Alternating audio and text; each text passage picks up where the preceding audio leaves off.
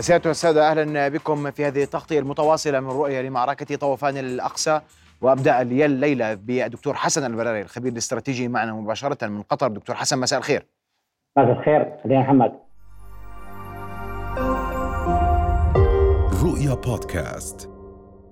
دكتور حسن أبدأ معك في سياق ما يحدث داخل كيان الاحتلال. واليوم شهدنا تغريدة نتنياهو والحديث أن ما يحدث مع نتنياهو اليوم علامة سؤال ما يحدث داخل حكومة الاحتلال علامة سؤال. البيت آه، آه، الإسرائيلي اليوم علامة سؤال تقييمك لما يحدث داخل كيان الاحتلال. آه، شكرا محمد. هو يعني واضح تماما بأنه هناك خلافات عميقة بدأت تعصف بالحكومة الإسرائيلية وبخاصة بين المكون المدني الذي يمثله نتنياهو والمكون العسكري الذي يمثله وزير الدفاع. وهنا ربما سياق المعركة الجانبية التي لا يلاحظها الكثير من المراقبين. هي مساله البقاء السياسي.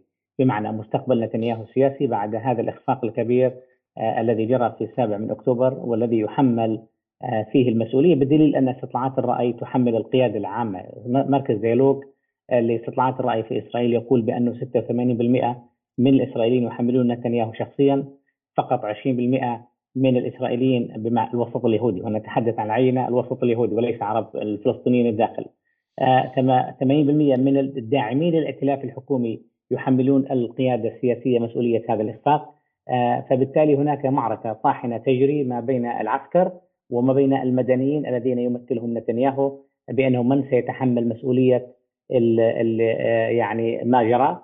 وهنا الصراع على كتابة الرواية، رواية ما بعد نهاية الحرب، ما هي السردية التي ستكون سائدة في المجتمع الإسرائيلي؟ هل سيكون نتنياهو آه، البطل المخلص الذي أنقذ إسرائيل من من الفخ الذي آه الذي كان لها في 7 من أكتوبر أم آه آه تكون صورته بأنه هو الذي أدى إلى هذا الفخ أو أدى إلى هذا الإخفاق الكبير. فبالتالي الصراع يدور حول هذه النقطة. نتنياهو يريد أن يستخدم بكل الجبروت الآلة الإسرائيلية من أجل أن أن يخرج بشكل بصورة مختلفة وهو يعرف جيدا بأن المجتمع الإسرائيلي هو يلقي باللوم عليه. لذلك يعني يقول نتنياهو بأنه وقت الحساب سيأتي بعد ذلك. سيكون هناك لجان تحقيق. هذا كله في سياق التسويف.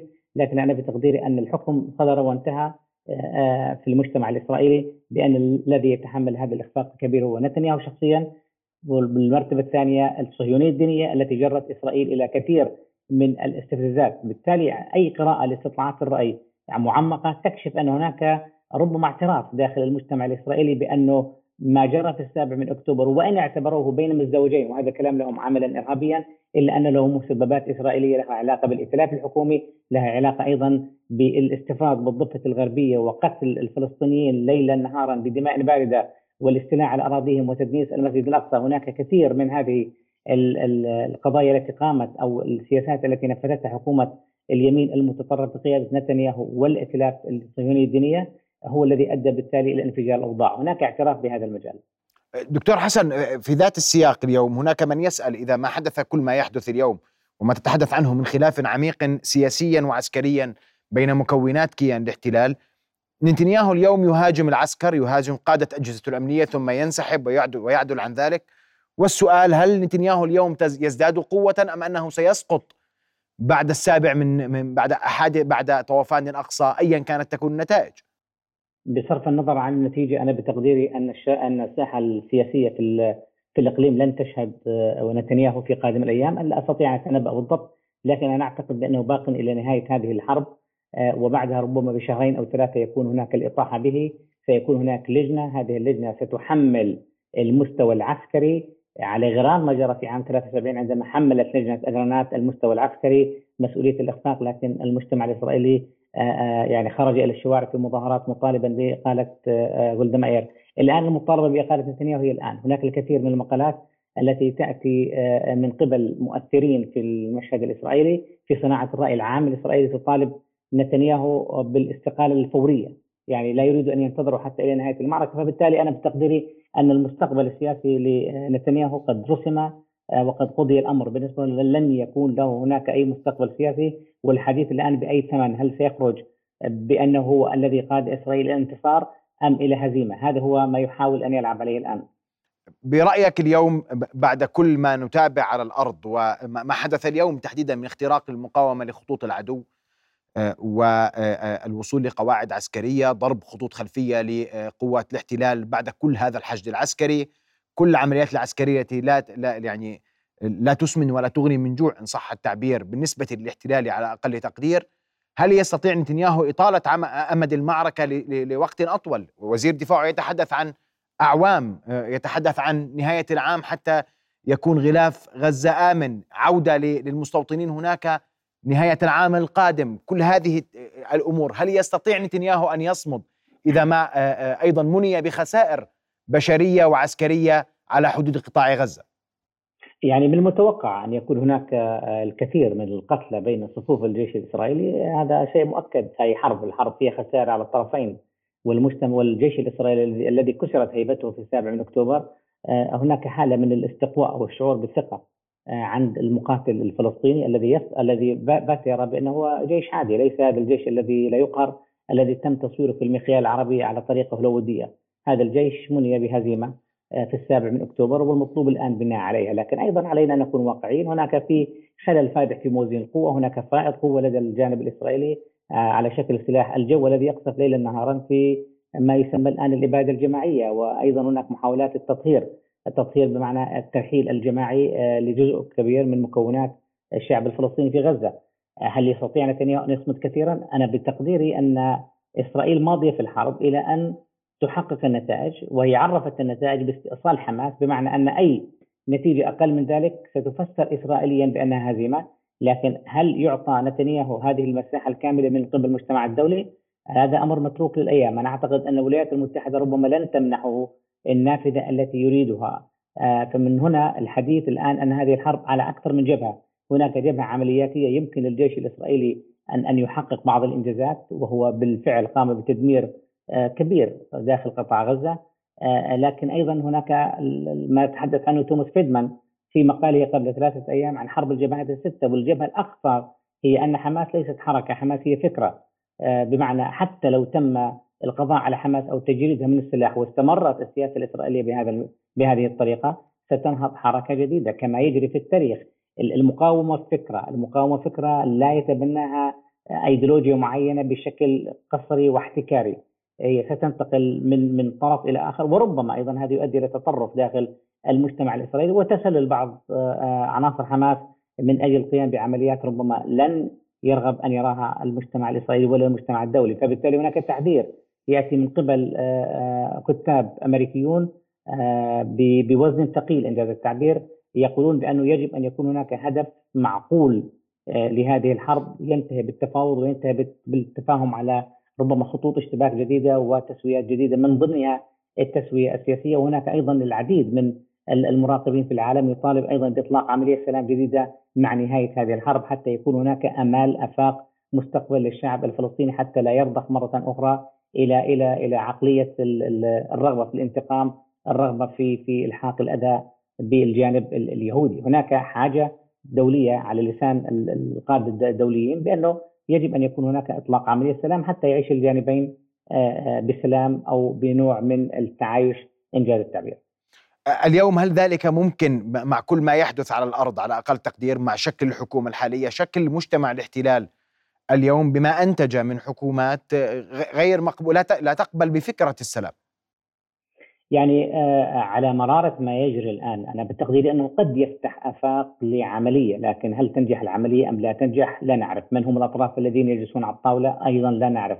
هل تقبل السلطة الفلسطينية أن تعود إلى غزة على ظهر دبابة إسرائيلية؟ أيضا لا نعرف هذا. هناك الكثير من الأسئلة لكن ما نعرفه على وجه التحديد بأنه هذه آه، ما جرى في السابع أكتوبر وما تلا ذلك من من الدراما آه، داخل المجتمع اليهودي الإسرائيلي هذا سيؤدي إلى تغير في معادلة القوة داخل المجتمع الإسرائيلي، هذه المعادلة التي أنتجت في آخر 20 عام حكومات متطرفة تزداد تطرفا من انتخابات إلى أخرى يكون اليمين اليمين المتدين والعلماني أيضا آه، على سدة الحكم، هذه الوصفة لم تجلب لإسرائيل لا الأمن ولا السلام، وكل المقولة الإسرائيلية مقولة اليمين الإسرائيلي بأن العرب لا يهتمون لفلسطين وأنه يمكن التطبيع مع الدول العربية والدوس على القضية الفلسطينية هذا الكلام أنا أعتقد سقط عفوا مع حجم التضامن الكبير. ليس أيضا التضامن العربي وإنما أيضا التضامن الدولي. رأينا أيضا في برلين في مظاهرات كبيرة جدا في بريطانيا في نيويورك في كل العواصم المؤثرة في العالم. هناك مظاهرات شفنا امبارح في إسطنبول أيضا في دول عربية وازنة الأردن مصر. هناك تحرك دولي على على على مستوى الرأي العام الدولي الذي بدأت السردية الإسرائيلية التي ربحت الجولة الأولى بدأت تخسر. وبدأ ما يشبه الآن التحدي الجدي لهذه السردية أي أن هناك سردية أخرى وهذه السردية ستؤدي إلى ربما مواقف سياسية مختلفة، مرة ثانية هذا المجتمع الإسرائيلي قد يجنح مرة أخرى إلى الوسط أو حتى إلى يسار الوسط ويكون هناك حكومة من نوع مختلف تتعاطى مع الأشياء بشكل عقلاني على أقلها الموافقة في مضي في عملية سلام جدية. نعم. دكتور حسن وفي ذات الإطار الآن مدعي عام المحكمة الجنائية الدولية يقول لم أستطع الدخول لقطاع غزة للوقوف على معاناة الناس وهذا تعنت من قبل الاحتلال من جديد أمام المجتمع الدولي وهذا يزيد من فجوة ما ما السردية الإسرائيلية الأولى للمعركة. هذا جانب بدي أسمع تعقيبك عليه. وتحليلك لما سيكون من مواقف أمريكية في قادم الأيام إذا ما استمرت الأمور، اليوم صحف أمريكية تحدثت بوضوح أن آه، العسكر الأمريكي لا يريد دخول معركة برية في قطاع غزة ولا يراها قابلة للنجاح. أنا بتقديري هذه التصريحات التي تأتي من آه، أمميين آه، هي مفيدة جدا لتعزيز السردية الفلسطينية التي تفيد بأن ما جرى لا يمكن قراءته إلا في سياق بمعنى ربما أنت شاهدت بعض المقابلات التلفزيونية كريستيان أمانبور وأيضا هناك بيرس مورغان في سؤالهم الأول دائما هل تدين ما قامت به حماس في 7 من أكتوبر؟ وكأن القضية جاءت يعني out of the blue من السماء مفاجأة لا سياق لا احتلال وكأنه ما في تنكيل إسرائيلي مستمر وأن هذه العملية جاءت ردا ولم تكن هي سببا لكل ما يجري. هي يمكن قراءته فقط في سياق. هذا الكلام الآن ما تقوم به إسرائيل في غزة يعزز هذه السردية الفلسطينية التي باتت تشكل تحديا كبيرا للسردية الإسرائيلية التي ساعدتها الماكنة الإعلامية التي وصلت وانتقلت من الانحياز إلى البروباغندا وهذه ربما كارثة في الإعلام الغربي يمكن ملاحظتها بأنها لا تنحاز إلى إسرائيل وهذا مقبول أو على الأقل معقول نظرا لما نعرف من طبيعة العلاقات